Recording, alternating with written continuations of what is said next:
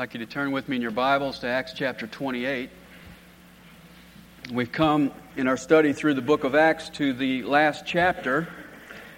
But as we'll see, it doesn't end like you would expect a last chapter to end. It doesn't tell us how Paul's trial turned out. It doesn't tell us whether Paul was executed or not. It doesn't tell us whether Paul got released and lived happily ever after. In fact, it doesn't end with a period, it ends with a dot, dot, dot. It doesn't end like Bugs Bunny, that's all, folks.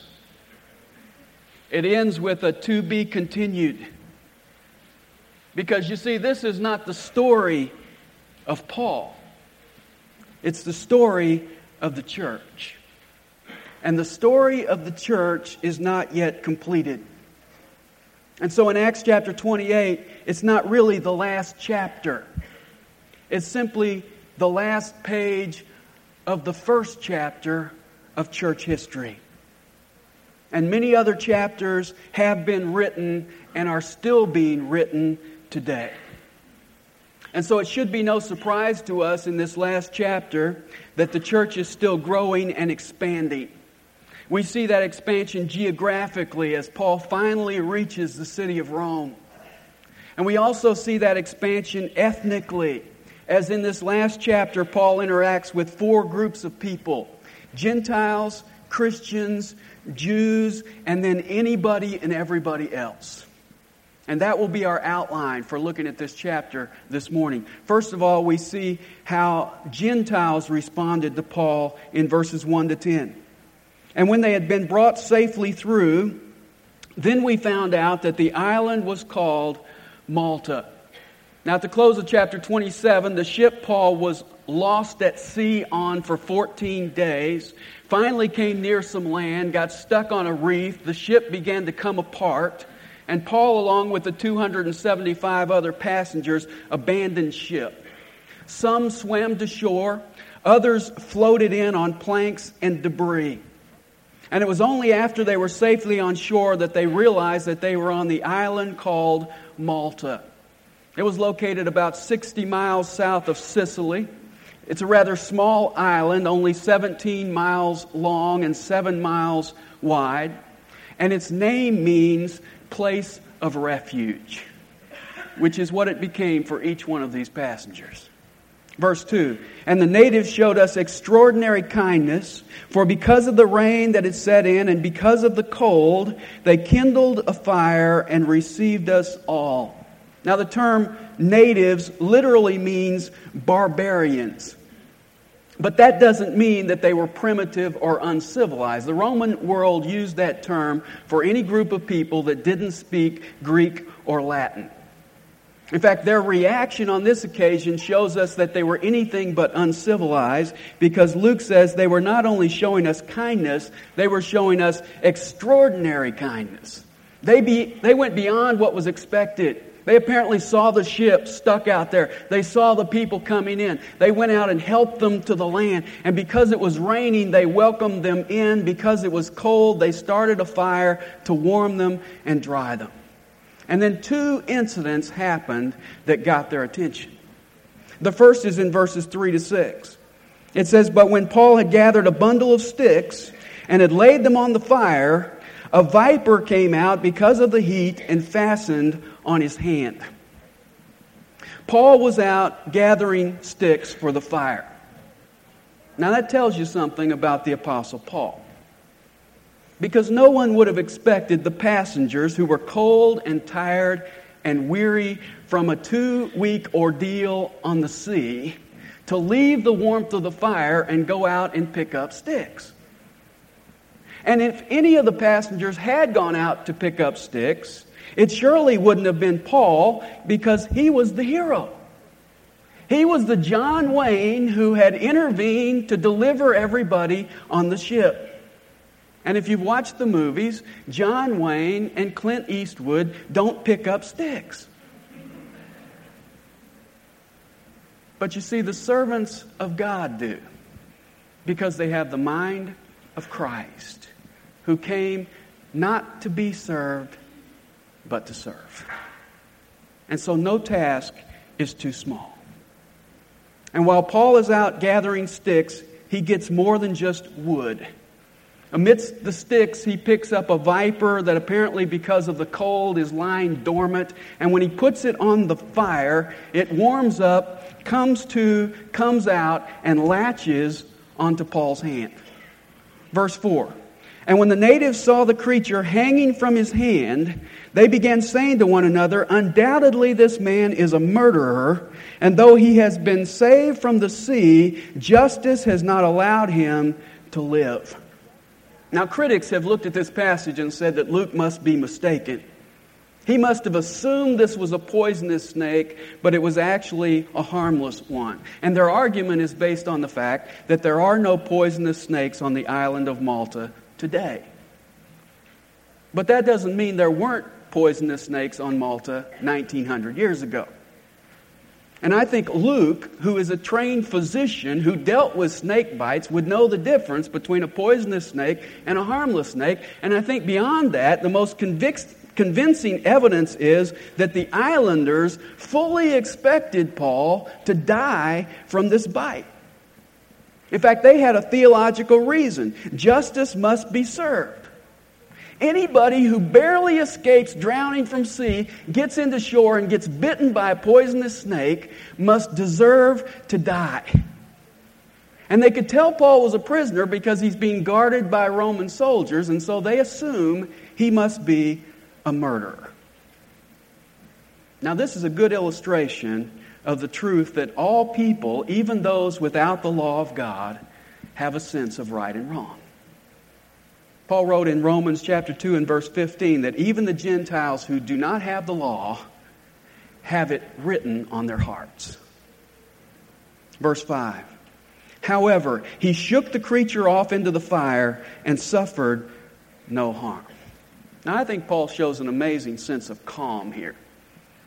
I have never been bitten by a snake, but I can imagine my reaction. And Paul doesn't just sling this thing into the crowd, he, he carefully shakes it off into the fire. And it tells us he wasn't harmed. harmed. In fact, we get the impression that he wasn't even surprised. Why not? We have to remember, Paul has just been through the storm at sea. He's just been through the shipwreck. And in that situation, as we said last week, he sensed the purpose of God, the presence of God, and the protection of God.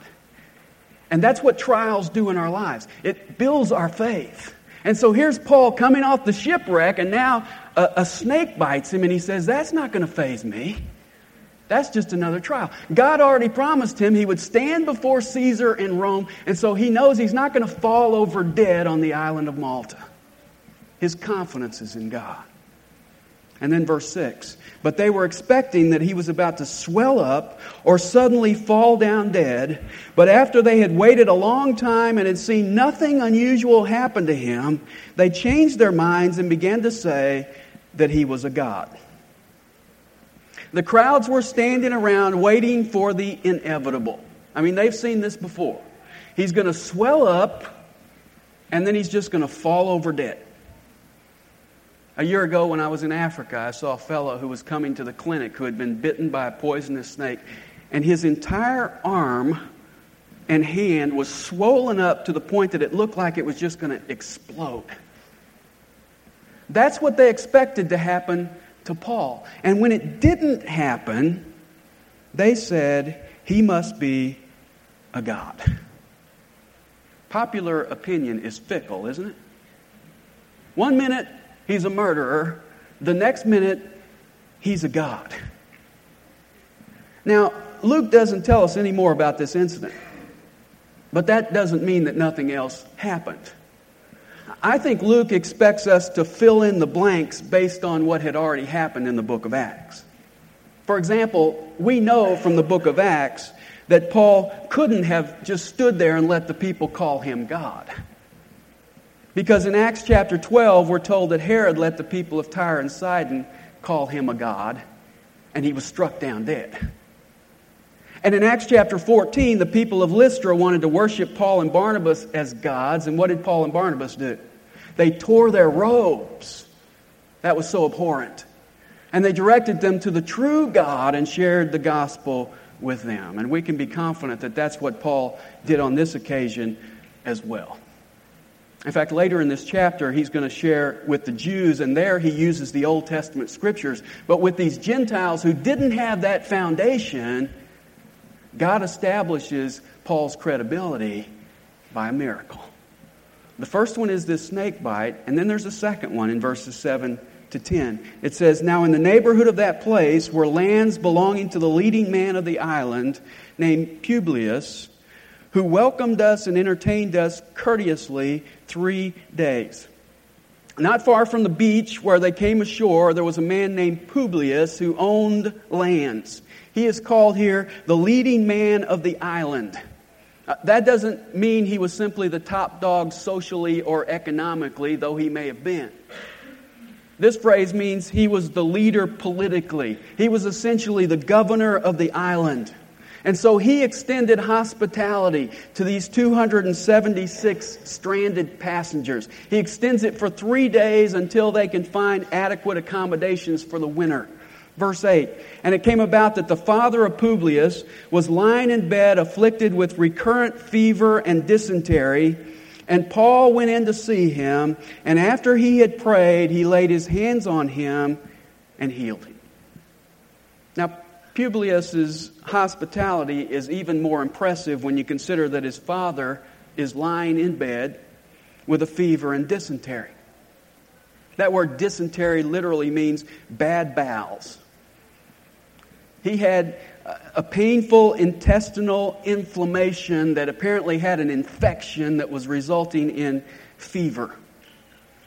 And I'm sure the other guests were making every effort to stay away from him. But what does Paul do? He seeks him out. Which again tells you something about the Apostle Paul. He is drawn to people in need. And the first thing that he does when he comes into the room is to pray, showing his dependence upon God. And I think it's also showing us that Paul was not presuming that God was going to heal this man any more than he presumed that God was going to deliver everybody on the ship. And so he comes in to pray to discern God's will in this situation, also to ask for God's power in this situation, and then he places his hand on the man and he was healed. And not surprisingly, verse 9 says, And after this had happened, the rest of the people on the island who had diseases were coming to him and getting cured. They were lining up at the door to bring their diseased people to the Apostle Paul, and they were being cured. And again, Luke doesn't mention it, but undoubtedly, Paul preached the gospel on this occasion because the purpose of miracles was to authenticate Paul as God's messenger. In fact, according to tradition, Publius was the first convert on the island of Malta, and a church was established there during Paul's three month stay. And that's sort of implied in verse 10, where it says, And they also honored us with many marks of respect, and when we were setting sail, they supplied us with all we needed. When Paul and the others arrive, they were shown extraordinary kindness, but when they leave, they are shown honor and respect and love.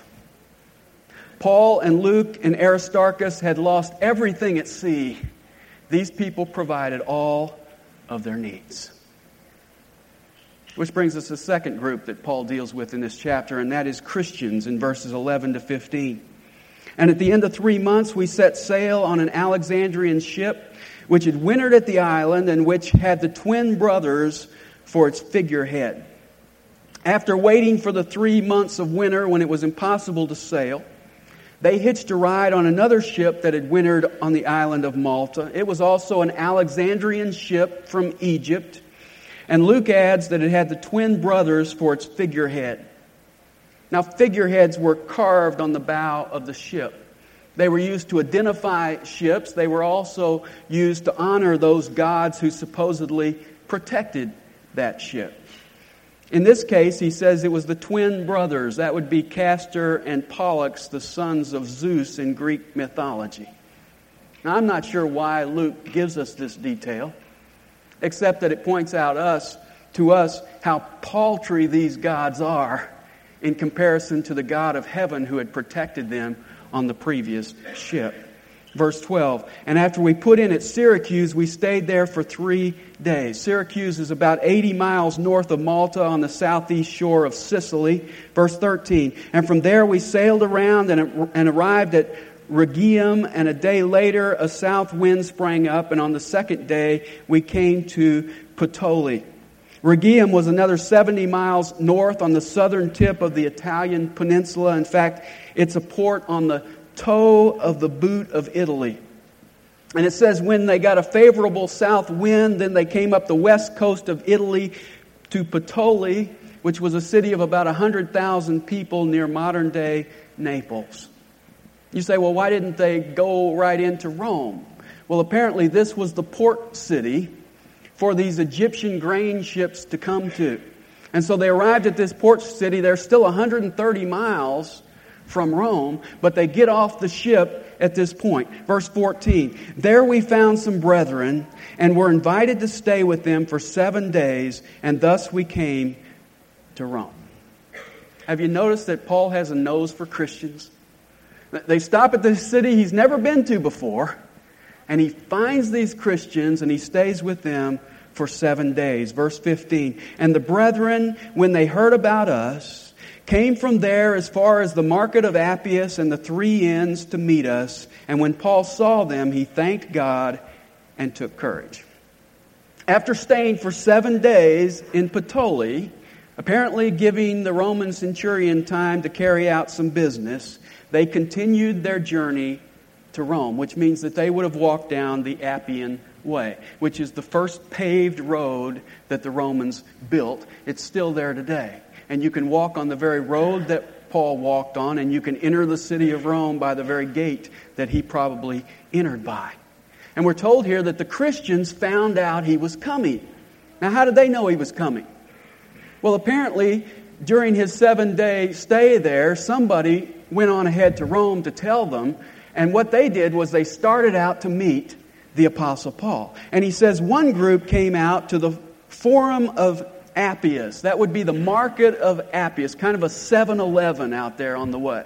And they went out 43 miles from Rome to meet him. And then it says there was a second group that came out about 33 miles to the three taverns or three shops to meet him as well. And so Paul's coming along, and at 43 miles from Rome, he sees a group of Christians, and then he walks on another 10 miles and he runs into another group of Christians coming out to greet him which tells you that some saints will go farther than others. But notice the end of verse 15. It says, And when Paul saw them, he thanked God and took courage. What an encouragement to the Apostle Paul. He's never been to Rome. He wrote them a letter about three years ago, the epistle to the Romans. And now, as he's coming to Rome, 43 miles away, he gets his response to that letter. These group of Christians come out to greet him and encourage him. And you know, if Paul had any uneasiness about coming to the great city of Rome, if he had any uneasiness or fear about standing before Caesar there, it had to be erased when he saw these groups of believers. And if you read Romans chapter 16, you will find the names of many of these believers. And among those names, you will find a couple familiar ones, old friends of Paul's, Aquila and Priscilla, who were now in Rome, and I'm sure were out there beside the road encouraging him as he comes to Rome. Then we see the third group he dealt with, and that's the Jews in verses 16 to 29. And when we entered Rome, Paul was allowed to stay by himself with the soldier who was guarding him. When Paul got to Rome, they didn't throw him in a prison cell. Instead, they put him in a kind of house arrest. Verse 28 tells us he was staying in a rented house. This verse tells us he was guarded by a Roman soldier. And verse 20 tells us that he was chained, apparently chained to that soldier. And he apparently got this kind of treatment, number one, because he had not yet been convicted of a crime. In fact, it wasn't even clear what the charges were against him. And number two, because Julius, the centurion, probably put in a good word with the emperor. Verse 17 And it happened that after three days he called together those who were the leading men of the Jews. Now, Paul's limited freedom didn't allow him to travel, but it did allow him to have company. And it didn't take him long to use that privilege. After only three days, he calls for the Jewish leaders. That would be the prominent men from the synagogues. Now, why does he call them first? Well, because that's Paul's pattern. In Romans chapter 1 and verse 16, he says, For I am not ashamed of the gospel, for it is the power of God unto salvation to everyone who believes, to the Jew first, and also to the Greek. But you know, on this occasion, Paul doesn't begin by preaching the gospel to these Jews. Instead, he starts somewhere else because you see, he is chained to a soldier. So it's going to be difficult for him to share the gospel without first explaining why he's a prisoner. You see, your walk needs to back up your talk. And on this occasion, Paul knows that his audience is going to be preoccupied with his chains. So he starts by explaining why he's a prisoner. Verse 17. And when they had come together, he began saying to them, Brethren, though I had done nothing against our people or the customs or our fathers, yet I was delivered prisoner from Jerusalem into the hands of the Romans. What had Paul done to become a prisoner? He tells us right here I did nothing against our people or the customs or our forefathers. Verse 18 And when they had examined me, they were willing to release me because there was no ground for putting me to death. Paul says, I stood trial before the Roman authorities. They found no grounds at all to put me to death, and they were going to release me. Verse 19 But when the Jews objected, I was forced to appeal to Caesar. The only reason I'm in Rome is because the Jews objected to that Roman decision and I had to appeal to Caesar. And then he adds at the end of verse 19, not that I had any accusation against my nation.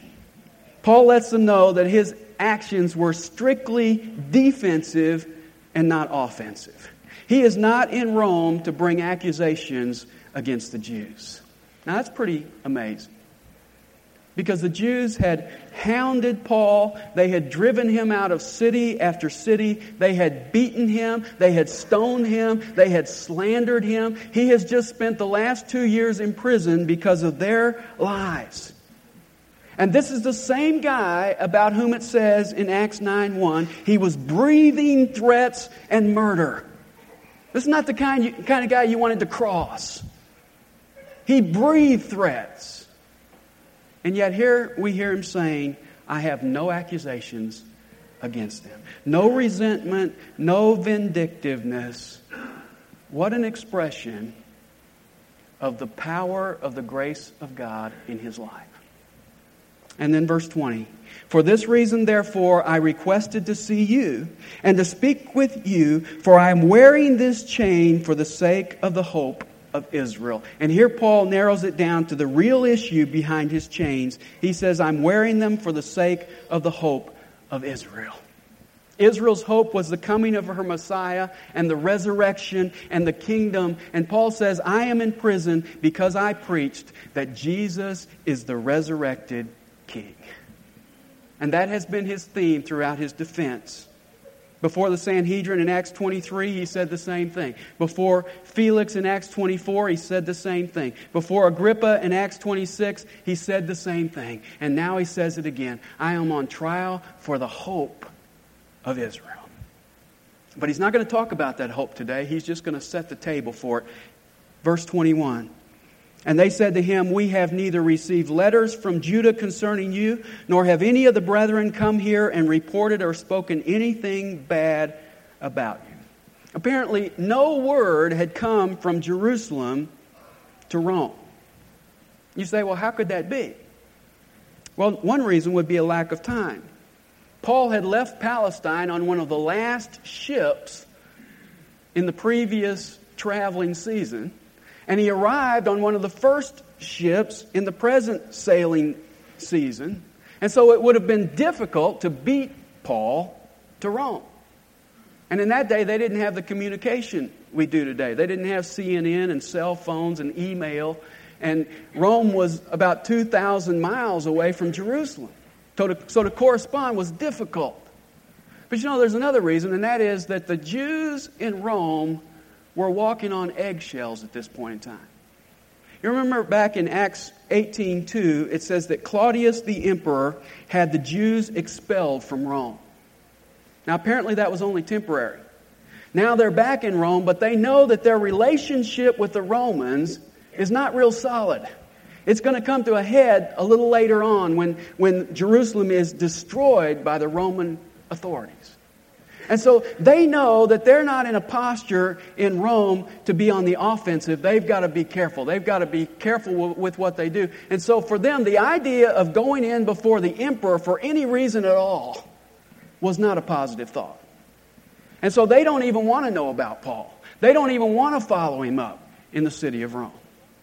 And then verse 22. But we desire to hear from you what your views are, for concerning this sect, it is known to us that it is spoken against everywhere. They say, We haven't heard of you, Paul, but we have heard about this sect. I mean, it's spoken against everywhere, and we would like to know more about it. Now, does that sound like an invitation Paul would pass up? No. Verse 23. And when they had set a day for him, they came to him at his lodging in large numbers, and he was explaining to them by solemnly testifying about the kingdom of God and by trying to persuade them concerning Jesus from both the law of Moses and from the prophets from morning until evening. They agreed on a day. The Jews showed up in large number, and it says Paul preached from morning until evening. And what did he preach from? The law and the prophets. And what was his point? That Jesus is the Messiah who fulfills the Old Testament scriptures and that they could enter the kingdom of God by faith in him. Clear message. Verse 24. And some were being persuaded by the things spoken, but others would not believe. Their response to Paul was mixed. Some were persuaded, others were not, which shouldn't surprise us because the gospel always divides. Jesus said in Luke 12 51, Do you suppose that I came to grant peace on the earth?